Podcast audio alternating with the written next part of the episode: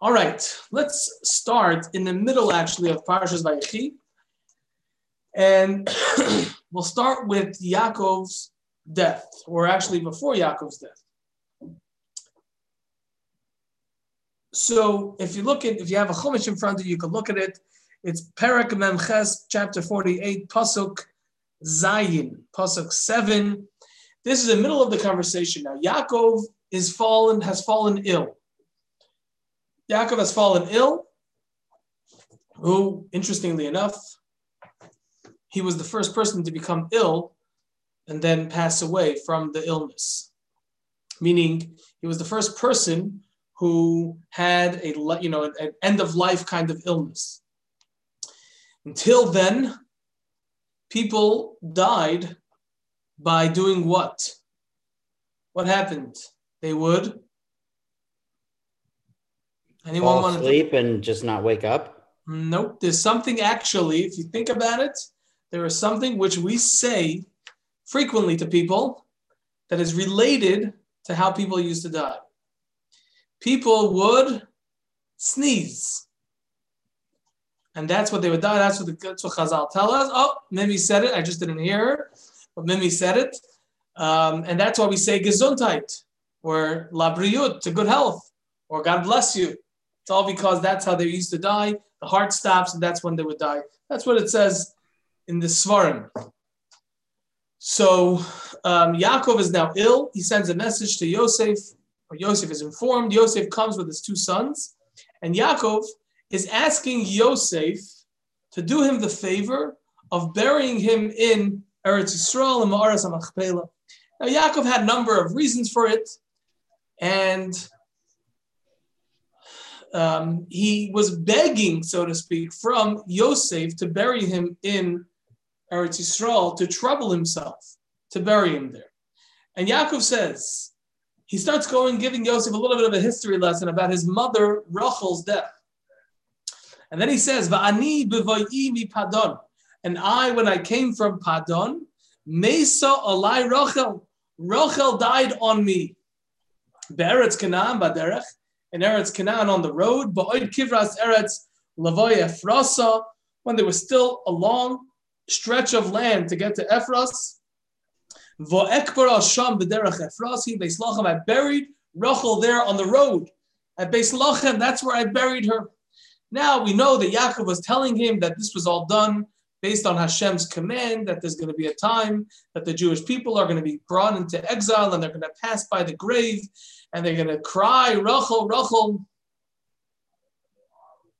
You know, Reb Chaim Shmulevitz, Reb Chaim Shmulevitz was the Rosh of the Mir Yeshiva in Shanghai, in, in uh, China, and in Yerushalayim. My brother actually married his great granddaughter.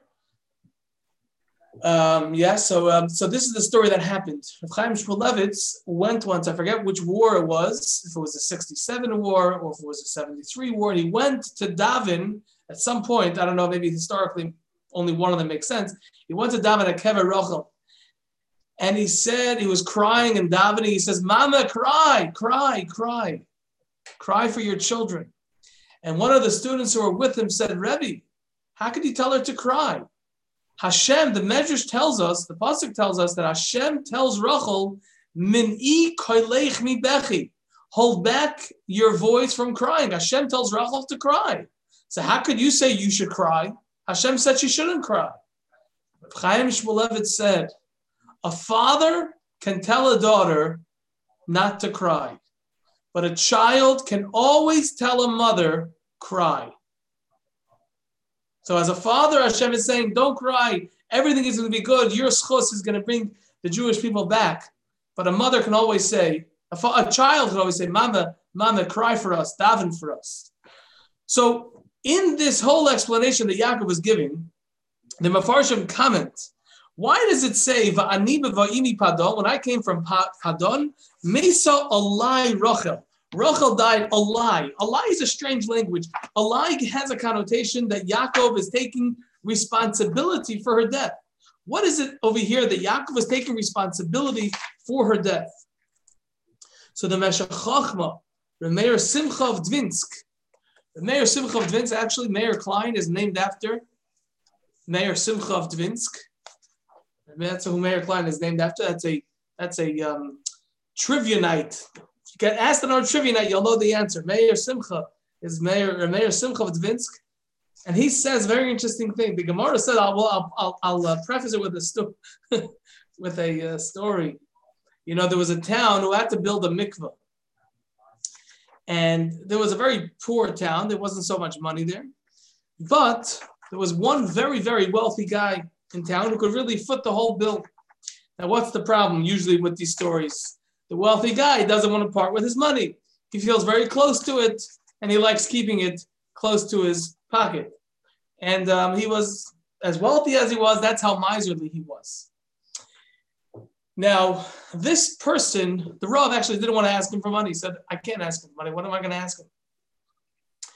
But then luck struck because this fellow came to the Rav. He said, You know, I'm having my house is, uh, I haven't listened to the advice of Shalom Bayit, and uh, it's just not working out. It's just not working. What should I do? And the Rav says, You know, it's interesting that you say this. The Gemara says that if a person makes a vow, he pledges money, but he doesn't pay up, then his wife will die. That's the punishment that happens. Why exactly? That's not for tonight. So the Rav told this fellow, you know, this wealthy miser, he said, you know, you, you don't want to give your wife a, a divorce because then you're going to have to pay all the alimony and all the other expenses. So I have a very simple eight step, a simple piece of advice for you. I want you, you should pledge to pay for the whole mikveh. And then don't pay it. And then your wife will die. So, oh, that's a good advice. So he makes the pledge, and uh, obviously he doesn't pay. A week goes by, two weeks go by, and his wife is healthy as a horse. He goes back to the Rav. it's not working. So the Rav says, ah. you see, the Gemara says that the person's wife will die, but you don't treat your wife like a wife. So first treat her like a wife. She'll have a din of a wife, and then she'll die. Said, you know what, you're right. So every morning he would come up, go downstairs, make her breakfast, bring her breakfast in bed. He would pull out the chair from under her to help her sit down and stand up and everything. And you know, for after a month of doing this, he was actually growing qu- quite fond of his wife. You know, the issue wasn't a lack of shalom bayis; it was a lack of that they were strangers. So eventually, he said, "You know what, Taka, this is a good shidduch. I like this woman. She's a good. She's Taka, a good wife. There's a reason why I married her." But then after about a month or so, something terrible happened. All of a sudden, one day she collapsed and she, she fell ill. The doctors came, they couldn't figure out what's wrong with her. So the man comes running back to the Rav. Rebbe, you have to daven for my wife. The Rav says, "Has nothing to do with me." The Gemara says, if you if you make a pledge and you don't pay for it, your wife will die. So, so what am I what am I supposed to do? The Rav says, I don't know. I guess you just have to pay for the mikvah. So they got their mikvah. Zokt the Meshech. Yaakov says to Yosef, Mesa alai Rachel. You know why Rachel died? Rachel died because I, the Gemara says, the, the Medrash tells us that Yaakov got punished because he had made a pledge. He told Hashem, I will give a tithing of everything that you give me. He made that pledge 22 years earlier when he was running away from Esav, and he said, if, if you give me, when he had that dream at, at uh, what's it called, at uh, Har HaMoriah, he said, I'm going to give a tenth. Says the Pasuk. Says the Pasuk. Mesa alai Rachel, it was my fault that she died because I didn't fulfill that which Chazal said about making a pledge and filling it up, because I was a year and a half on the road that I didn't fulfill my pledge. So therefore, I'm begging you, please don't take it out on me that it was my responsibility. I admit, so to speak, and I'm taking responsibility for it. But now I'm asking you to bury me in the Ma'aras HaMachpelah. And Yaakov says to Yosef, but don't make my mistake. because my mistake was I, I promised something and I didn't fulfill it. You're telling me you're going to bury me in Mitzrayim, but do it with haste. Don't delay so that you don't suffer the consequences that I suffered as well. You know, there's a famous story also. Rabbi Levin. Rabbi Levin was known as the tzaddik of Jerusalem. The tzaddik in our time. It's a um, it's a must-read book. And Rabbi Levin, he's the famous one. They, they use him as a story that they say Rabbi Levin went with his wife to a doctor. And he said to the doctor, My wife's foot hurts us. That's the that's the ultimate of the unity that they had. But if someone came to his son, Rabbi Foyle Shapiro, and um, you know the couple came, they said we have to want to get divorced. It's not working out. It's untenable this marriage. And Rabbi Foyle said, okay, you know, he tried to talk them out of it. It wasn't wasn't working. He said, okay, let's sit down. In order to write the the get the document, we have to we have to you know work out the names. It has to be very exact, all the names. So they were going through the names, and there was a name that she was called one thing, but her name was really something else. And you have to write all the names. So Rabbi Fall Shapiro said, you know what? We really have to establish that this is her name. So for 30 days, we need this, this name to be used. But it can't just be used by some people that she meets. You have to call her by this name twice a day. And after 30 days, that will establish that this is her name. So every day in the morning, the husband would say, Good morning, dear, my, you know, so and so, whatever her name is. Every night he would say, Good night, so and so. For a month, that's what the Rav said he, she has to, he has to do. And he did it for a month. And the same kind of happily ever after that it was. What happened happily ever after? After 30 days, by saying the person's name, the communication that we spoke about last week came up, it developed, and then there's no more get after all. Those are the best stories. I love those stories. I could say the stories all night.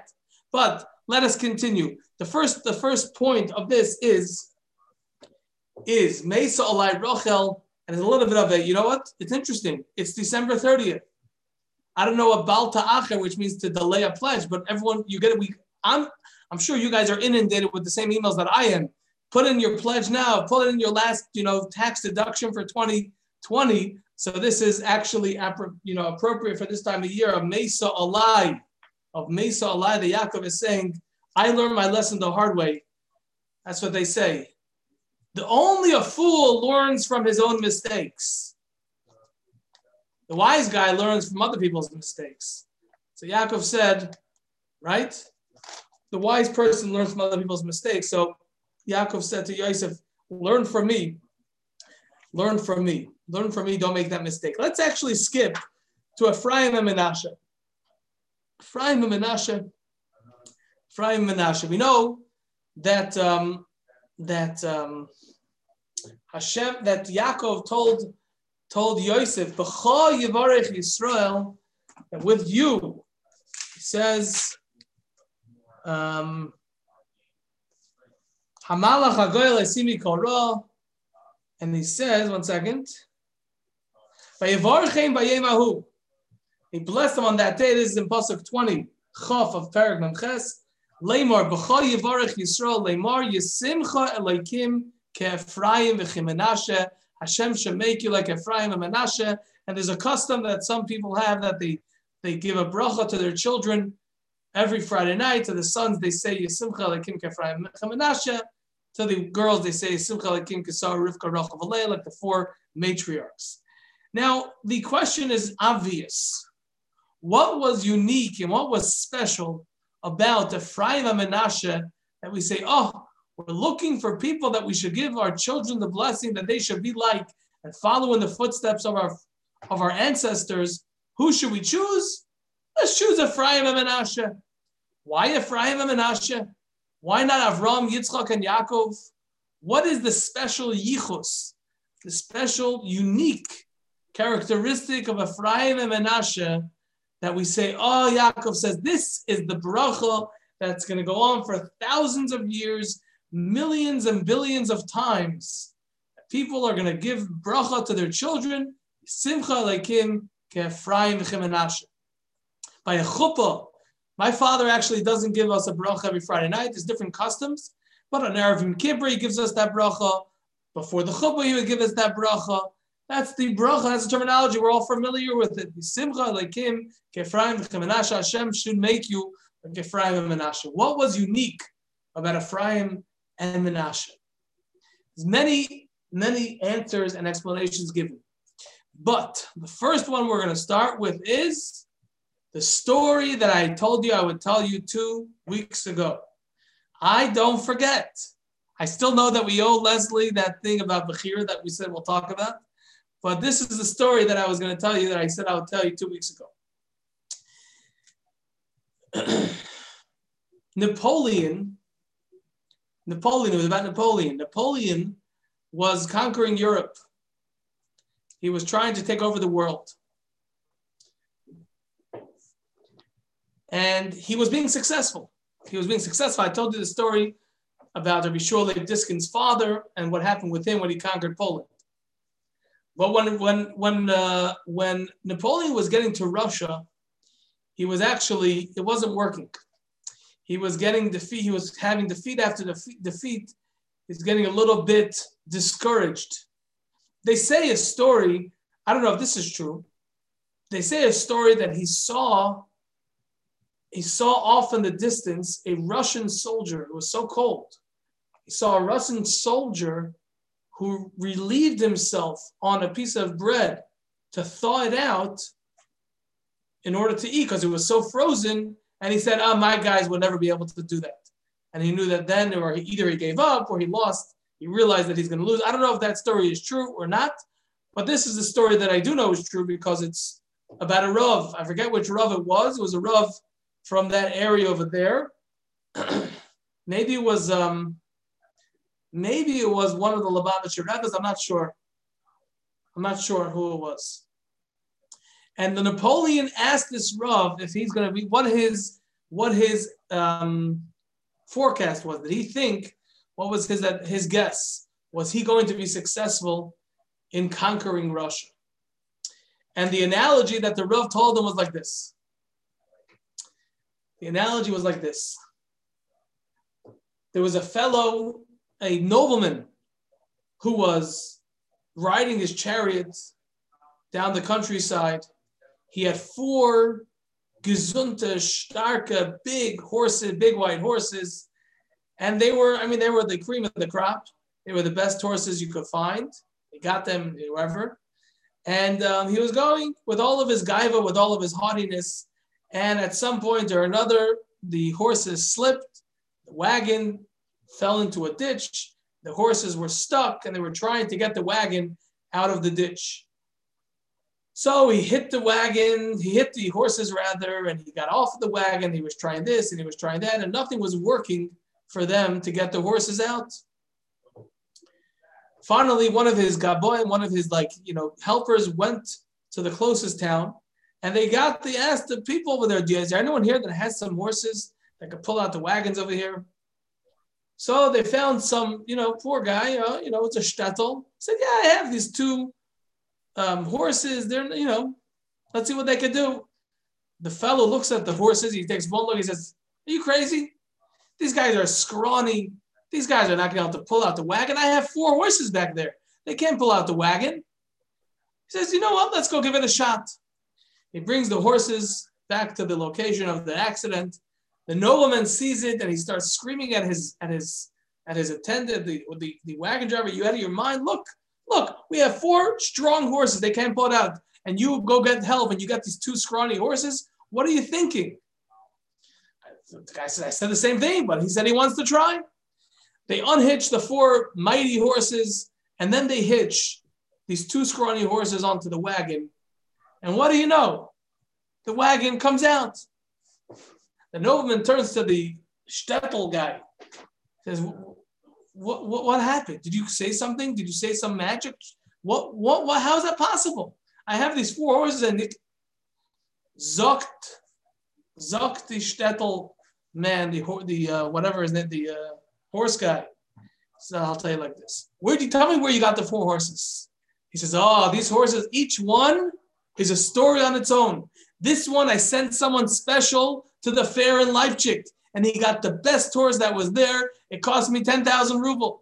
The other one, they went all the way to Paris and they got the best one that that, you know, the, the, the state fair over there, that was 9,000 ruble. The other one was from Switzerland, and the other one is actually from here in Russia. So the fellow says, There's your answer. Each one is pulling, but each one is pulling on its own. Each one is pulling in its own direction. These two horses may be scrawny, but they're in the same stable. They're grazing from the same grass. They're pulling together. They're pulling with achdus. They're pulling with unity, and therefore they can pull out the wagon. You have your four great horses. That's fantastic, but each one is on it for its own. Said the Rav to Napoleon, "You have your great army, but from your army you have Frenchmen, you have Germans, you have Austrians, you have all the different countries, everyone all together. You have your NATO or whatever it is, your United Nations of armies, but you're not going to be able to get against Russia that they're all together. They're in the same barn. They're coming with the same goals and the same mission. There's not a chance that you're going to be able to beat them, just like those horses were able to take them out. Ephraim and Menashe were two brothers. Two brothers. Ephraim is younger. Menashe's older. Yisimcha Alekim Ke'e Ephraim and Menashe. Don't you say Menashe Ephraim? Ephraim is younger than Menashe. Why is Menashe going after Ephraim? And Yosef, Hatzadik, actually sees his father switching his arms. He says, No, no, it's the wrong one. The right is supposed to go on the older son. And why is Ephraim going first? And Yaakov says, I know. We'll get to that in a moment. We'll get to that in a moment of why Yaakov said that and why he did that. But the bottom line is that that's what was done. Usually, when you have siblings, go back to all the siblings that we know in the Torah Cain and Hevel. They fought, and Hevel, Cain killed Hevel. Yitzchak and Yishmael. Yishmael tried to kill Yitzchak. Yeah, at the end, maybe they got along, according to the Medrash. Yaakov and Esav. Esav tried to kill Yaakov. The tribes, the Shvatim, they tried to destroy Yosef. Finally, finally, finally, we get to Ephraim and Menashe.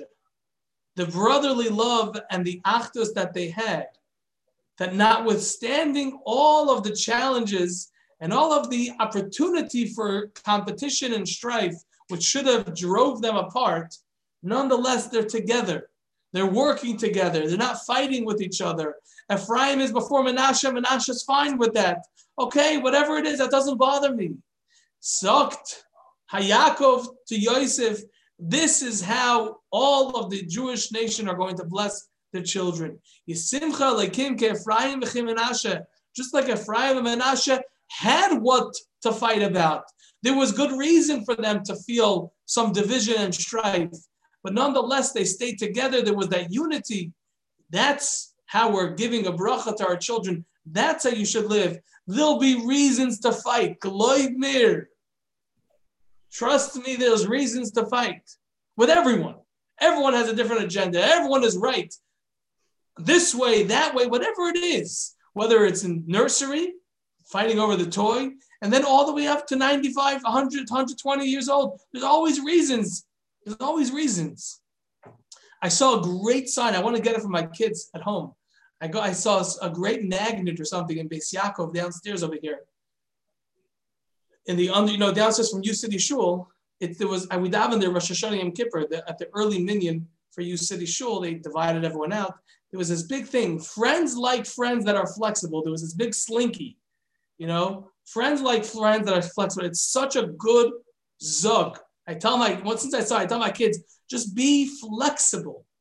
Okay, so he's singing, he's humming, he's chewing loudly. All right, fine. Fine.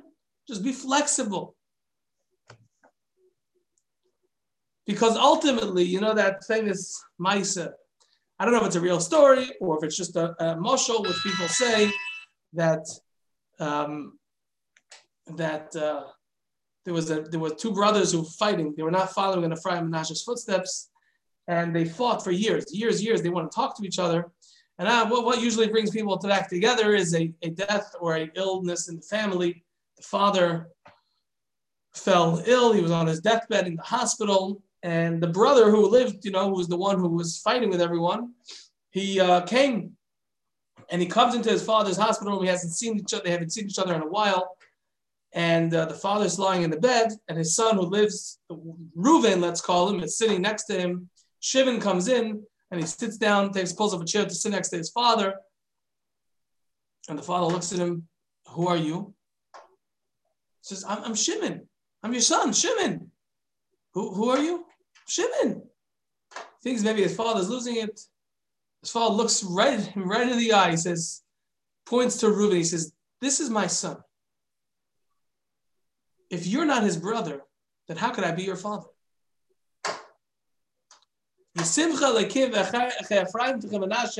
is telling us we're brothers, we're brothers and sisters, we're like Ephraim and Manasseh. What that translates to is, however, is that brings that closeness to our Father ultimately. That's one answer that they say for why we say Yisimcha like him ke'Ephraim v'chimenashe. There's another reason that is said famously, maybe you've heard this before, and that is because Yaakov grew up, the, I'm sorry, the, the Yitzchak grew up in Avram's house. Yaakov grew up in Yitzchak's house. The tribes grew up in Yaakov's house. So, of course, excuse me, they're going to turn out the way they turned out. They have everything going for them. They have the right society to develop in, to become the righteous people that they were. Ephraim and Menashe grew up in the lowest of society back then, Egypt. It was a depraved society, as we saw from Avram's and Yitzchak's, uh, Avram's encounter rather with uh, the people of Mitzrayim of Egypt. And Ephraim and Menashe grew up in that environment.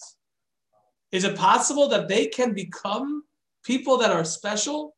Is it possible that they could become like the tribes? Ech, they don't have it going for them. They're growing up in the wrong place, in the wrong school system. Zocht Yaakov to Yosef and to Ephraim and Menashe. We're going to be in Golus. Klal is going to be in exile for thousands of years, in terrible situations, in situations that make it difficult to become the greatest that we think we think think it's it's impossible for us to become great. Says Yaakov, no. Yisimcha like him Ephraim You should become like Ephraim Menashe. No matter what environment we find ourselves in, no matter where we are, we make the best of it. We make lemons out of the lemonade. You know that story they say of Ramailich and Ramailich and Rabzusha, two brothers, two Chassidish brothers. It's, it's not 100% related, but it's just a cute story. I remember, remind myself of.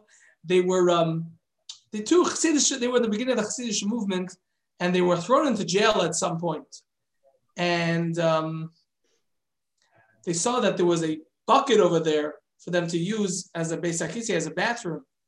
And I don't know which brother it was said, "Oh, they, what's going to be? We're not going to be able to learn. We're not going to be able to daven because there's a there's a, a terrible smell coming from that thing. You're not allowed to smell. You're not allowed to uh, think and learning or or talk and learning or davening when there's a in a bathroom. What are we going to do? He started he started getting sad about it. And his brother said, "What are you sad about? This is a new opportunity. Yes, now we're going to serve Hashem by not learning, by not davening. Let's dance." And they start dancing and dancing and dancing. And the guard comes, What are you dancing about? He said, We're dancing because there's a bucket over here for the bathroom. So you're dancing over the bucket and he takes the bucket and he throws it out. Oh, now we can learn. But the point is, yes, I'm in a difficult situation.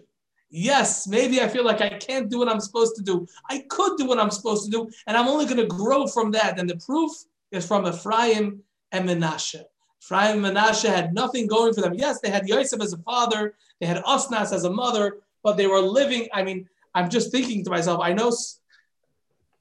Yeah, okay, I don't want to say any cities because I don't want to. I don't want to. I don't want to call the cities bad cities. But my father specifically grew up in a city that is known as a, a not a holy city. He grew up there. He was there till till uh, no, not there. He was there until high, middle of high school. And then he went to Baltimore to yeshiva, and he's He's fine. I mean, yeah, okay, I'm sure he, you know, he had some interesting adventures when he was there. Actually, maybe this will give away where he grew up. But when he was a kid, you know, he he lived, he went to public school over there. Him and his, it was him and his, it was a bunch of Jews, and it was like Jews and Orientals. That was the whole public school system over there. But he was playing with his friends a pickup game of basketball, and um, he ended up playing also. This person was older than him, obviously, but he ended up playing a pickup basketball game with Wilt Chamberlain. Yeah, I didn't ever, I didn't ask who won, but um, that's that's the uh, that's the story. The truth is, he still had a good shot up till a bunch of years ago. He had a pretty good shot in uh, basketball. But the point is, no matter where we're from, no matter where we're from, no matter what environment we're in, we could steig, we could grow, we could develop then. So you've explained the unity of Ephraim and Manasseh, uh-huh. but why Ephraim and Manasseh rather than Manasseh and Ephraim? Oh, okay, very good. Now let's get to the next part. The next thing that I'm going to say, and we'll close with this, and this this will hopefully um, answer the question. Um, okay. The Gemara says, the Gemara says in Shabbos 10b, La'olam al yishane adam ben ben habonim. A person should never differentiate between sons. You see, Yaakov gave, Yaakov gave, um, as Pasim, that special coat to Yosef, and look what came because of that. That's what the Gemara says. Yes, what was Yaakov thinking? We're not going to get into what Yaakov's original cheshbon was. Yes, Leslie, you sound like you want to say something. You look like you want to say something. Well, isn't there a connection between Yaakov and Yosef about their mazel? That they share the same mazel, they're born in the same mazel, and that's why Yaakov gives the coat to Yosef. That's why Yaakov spends more time learning with Yosef. And that's why Yosef's sons are benched first. That may be, that may be, that may, that, that is a good point. We're not going to go down that path, but I will tell you, it's interesting. Someone just told this to me today or yesterday that Yosef, oh, yeah, someone told me this this morning, actually. Yosef, at the end of the parsha, Yosef did not invite his brothers to dine with him. And the reason was because he had a whole calculation for how it's not going to work out. It's because of the seed. Just not. It just he had a real good cheshbon and, and, and calculation for why it wasn't good. But they thought that he didn't invite them because he was upset at them. Now Yosef thought that they understood why he didn't invite them. So it was all just one big misunderstanding. So you're right.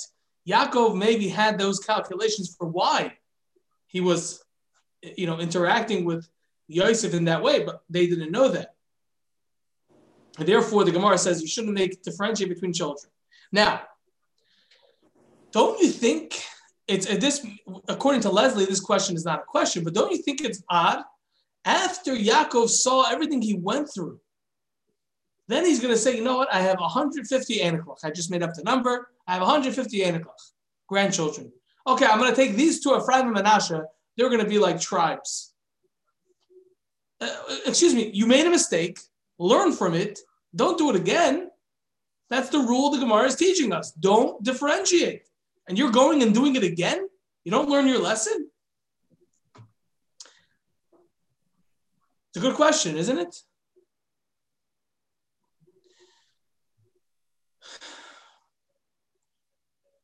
Anyone who was once a kid knows the following rule every rule is meant to be broken.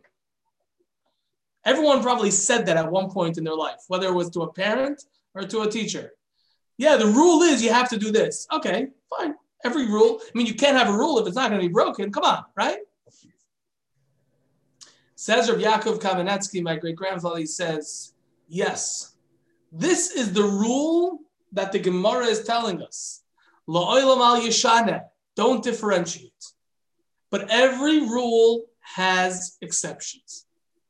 And if I think that every rule doesn't have, if I think that I can have a rule that doesn't have exceptions, that means that I'm just being, um, so excuse the expression, I'm being a goylem. How do you say goylem in English? A, a dummy, but no. A what? Blockhead. A blockhead. Thank you. A blockhead. Why? It's politically because, because we are human beings. Life is not black and white. When I have, I mean, you know, my wife, we, you know, every one of our children, we've learned a term to describe him or her a fragile child. My wife was has been listening, and this person is fantastic. He's a Hasidic guy, Hasidic guy in New York, and he has books and lectures in, in English. He, he speaks with an accent, speaking about the different kinds of children, the UV child, the blue child. The, I don't know where he's coming from. It's from some something. I don't know what psychology, but the point is, he was describing a UV child who's called the fragile child and he was telling, he was explaining how you have glass. You have this is a styrofoam cup. Yeah, it's a good cup. It holds the water that I'm drinking. If it falls on the floor, nothing happens, right? If I have a glass jar, this maybe is a little bit more, is a little nicer than a styrofoam cup, right? Especially if I have a crystal cup goblet, it looks very nice. It's enjoyable to look at. What happens if I drop it? it breaks. Children and people are the same way. I have situations that I can follow the rule. If I drop it, nothing's going to happen. I follow la'olam al yishana adam ben ben. Don't differentiate. And sometimes I'm going to have a glass. I'm going to have a goblet. I said, this one has fragile. This one is great, but I have to be careful with it. There's exceptions to the rules, and I have to act on those exceptions, says Rabbi. Why was Ephraim before Menashe? Because Ephraim was greater than Menashe. But Ephraim's younger than Menashe. That's okay. he could be younger, but he was greater. He was going to have greater grandchildren. It's not, it doesn't work like a hierarchy like that. If you're older, you're automatically better. No, you do get the double, you know, the firstborn right. You know what? My mother says, says, you know why the Bukhar gets Pishnayim, why the firstborn gets double? because he got double pitch. That's why, and it's a reality. Even obviously, there's no patching like it was in the in the olden days. We got more advanced, or the children got softer. But the truth is, it's a reality. Where did I see this? One second.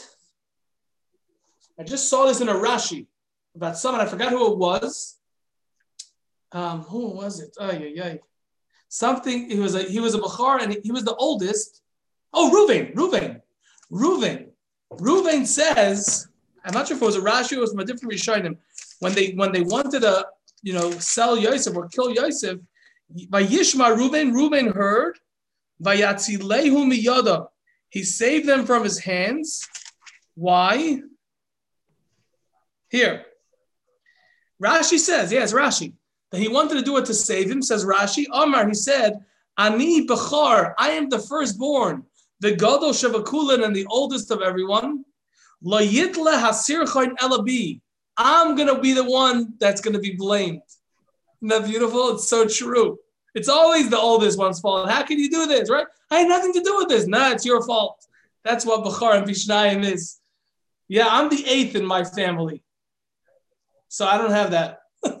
but, but, but, you're number one, huh?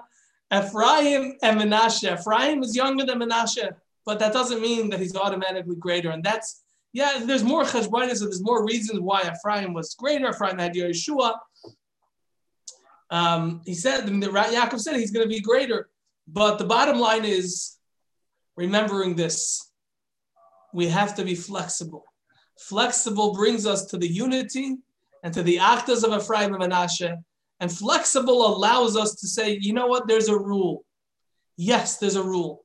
You know what? The Gemara says that a person is always supposed to daven in a malkim kavua in a specific place. Okay, but what happens when I get to shul, which happened to me this afternoon? I walked into shul. I had my specific place that I daven at. Granted, I'm usually not there for Mincha and Mariv. I'm only there on Shabbos and at Shachris, and someone's sitting in my seat. So what do I say? Excuse me, please get out of my seat. No, the halacha doesn't tell me be rigid.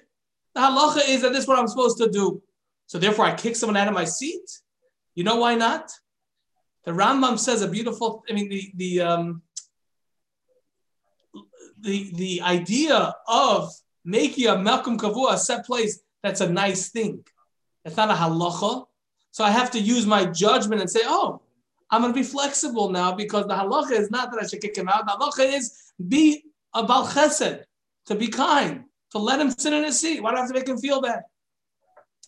Rav David Feinstein, Rav David Feinstein, who passed away about a month and a half ago, Moshe Feinstein's son, he was in. He was a, he was one of the greatest halachic authorities in America or in the world.